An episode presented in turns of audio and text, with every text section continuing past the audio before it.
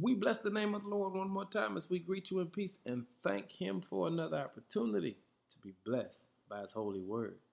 Our word for the day is commitment. In 1 Corinthians 13, verse 4 says, Love is patient and kind.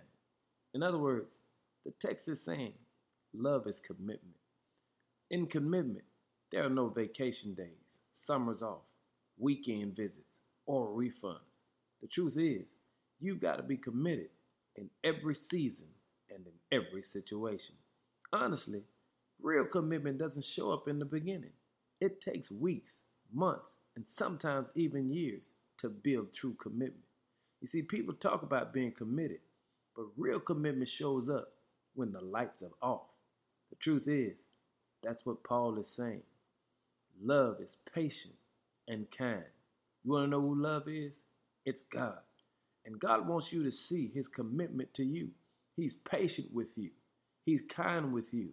In return, with the expect for you and I to be patient and kind with each other.